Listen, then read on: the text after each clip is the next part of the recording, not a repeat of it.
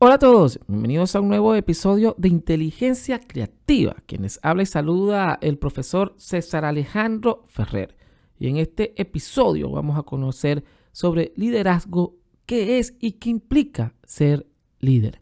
En toda sociedad, en toda familia, en toda casta, en toda inclusive religión y otras formas de organización que existan en la naturaleza social, existen los liderazgos en las instituciones escolares, en las instituciones empresariales, siempre va a haber directa o indirectamente un líder, que es el que guía, que es el que orienta, o el que hace el bien, o, ¿por qué no?, aquellos líderes negativos que hacen el mal, pero son líderes.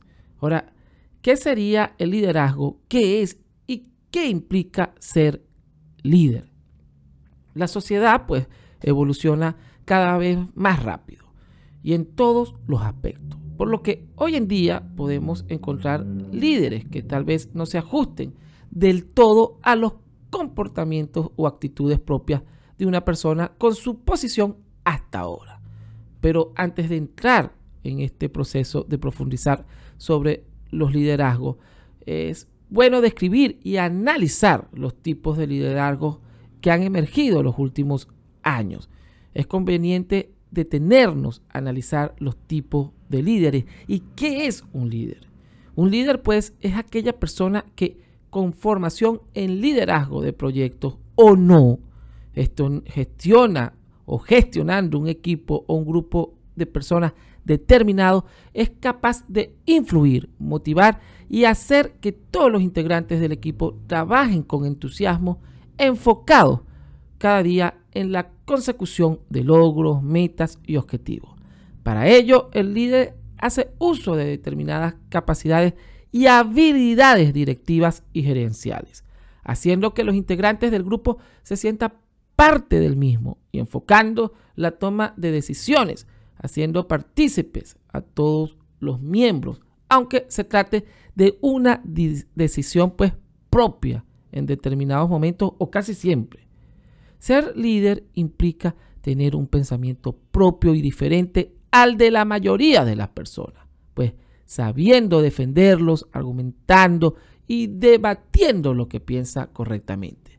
Las personas que ostentan de alguna u otra forma el liderazgo de un equipo tiene que saber que es un puesto muy solitario.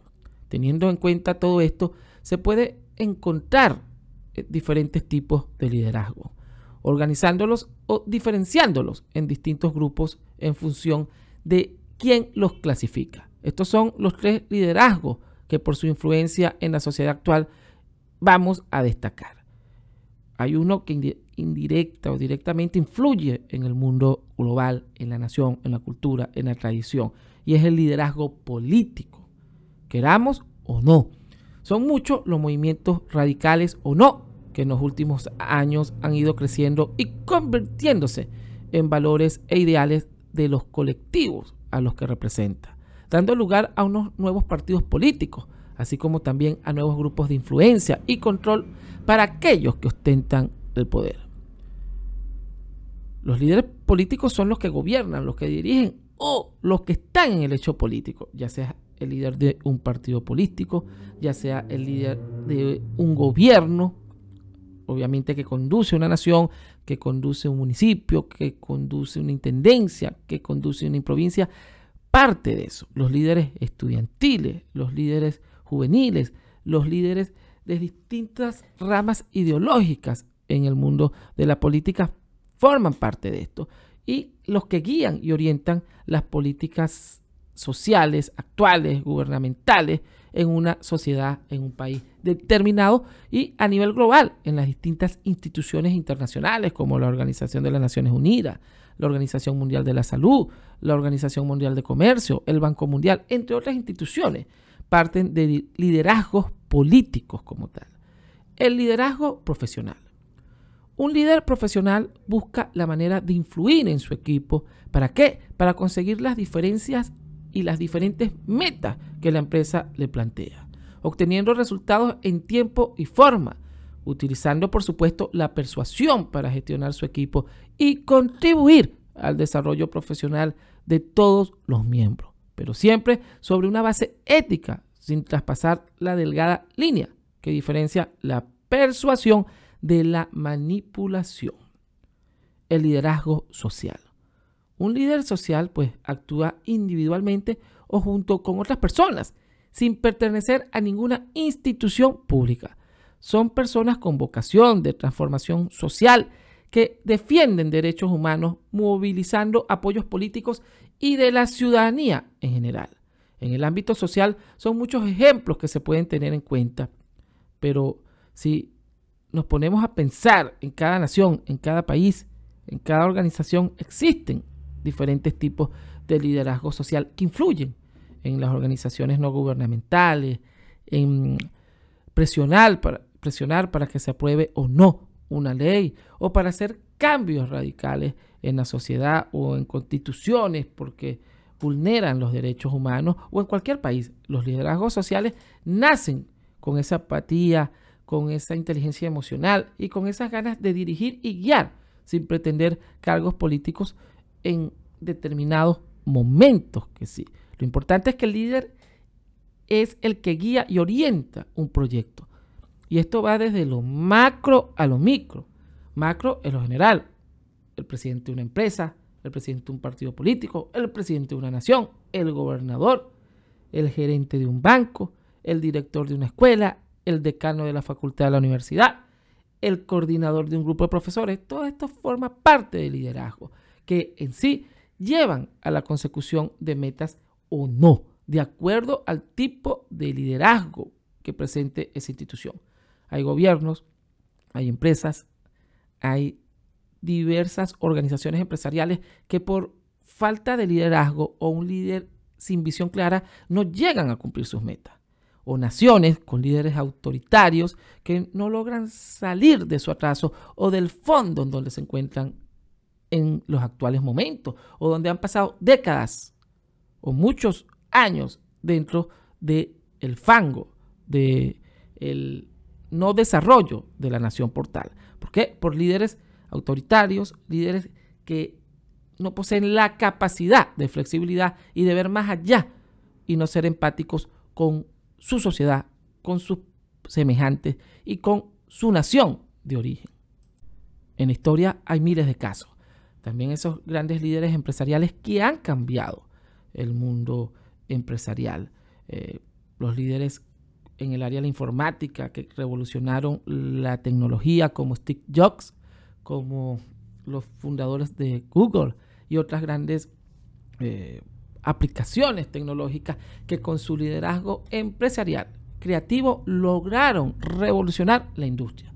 También en el pasado muchos líderes como Ford en el área de los autos, como Rockefeller en el área del petróleo, como líderes de influencia social y mundial como Malala, como Nelson Mandela en su tiempo, que era un líder político pero también social a su vez.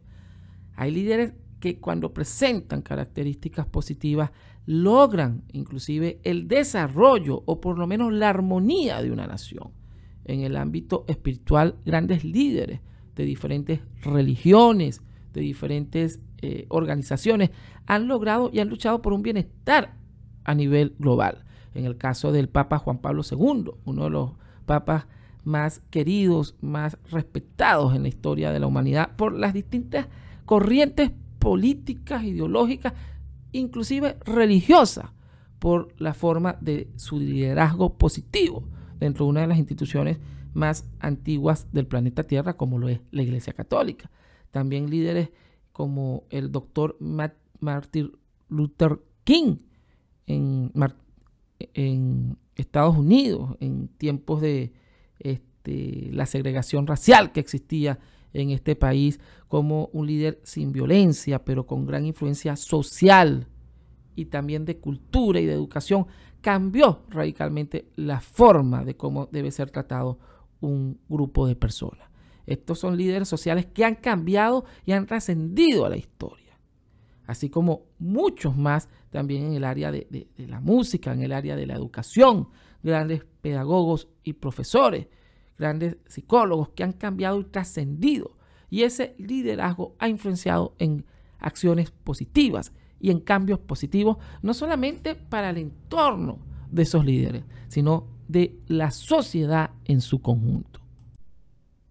Normalmente los verdaderos y buenos líderes suelen ser asociados con los modelos a seguir. Un verdadero líder debe caracterizarse por ser una persona honesta, con la capacidad de trabajar con distintas personas, con la actitud de poder manifestar sus opiniones e ideas e intentar estimular a los demás a que expresen sus propias posturas. Suelen ser personas que piensan de manera estratégica y a futuro, que es una cosa muy importante.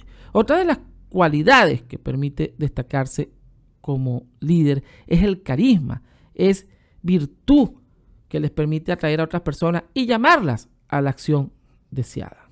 Cuando se encuentran liderando equipos, intentan enlazar las tareas de otros, haciéndolos cumplir con sus responsabilidades. Para ello, intentan motivar a sus compañeros, movilizarlos e interesarlos, por supuesto, en aquello que lo compete y que les compete a todos por, por el bien de esa organización, ese país, esa nación. Un verdadero pues líder, en conclusión, resulta un buen conductor a partir del ejemplo, del ejemplo de vida. Estas características le permiten obtener el respeto de los demás. Además, los líderes se caracterizan por surgir en los momentos que realmente son necesarios. Por otro lado, intentan superarse constantemente, lo que les permite crecer en diversos aspectos, sobre todo desde el punto de vista personal. Otra cualidad es su capacidad de acción. No solo se dedican a guiar y articular el trabajo y actividades de los demás, también actúan por cuenta propia, conociendo sus capacidades y por supuesto que sus debilidades, pero siempre se arriesgan para obtener mejores resultados. Resultados que a la larga traen beneficio a su grupo, a su empresa, a su organización, a su nación, a su sociedad. Escuchaste Inteligencia Creativa y te invito a que te suscribas a las distintas plataformas donde se escucha Inteligencia Creativa. Dale me gusta y comparte este episodio. También tenemos la opción en cada una de las plataformas que pueden enviarnos un audio que también puede, podemos sacar o emitir al aire en episodios posteriores. Hasta el próximo episodio, Inteligencia Creativa, el podcast.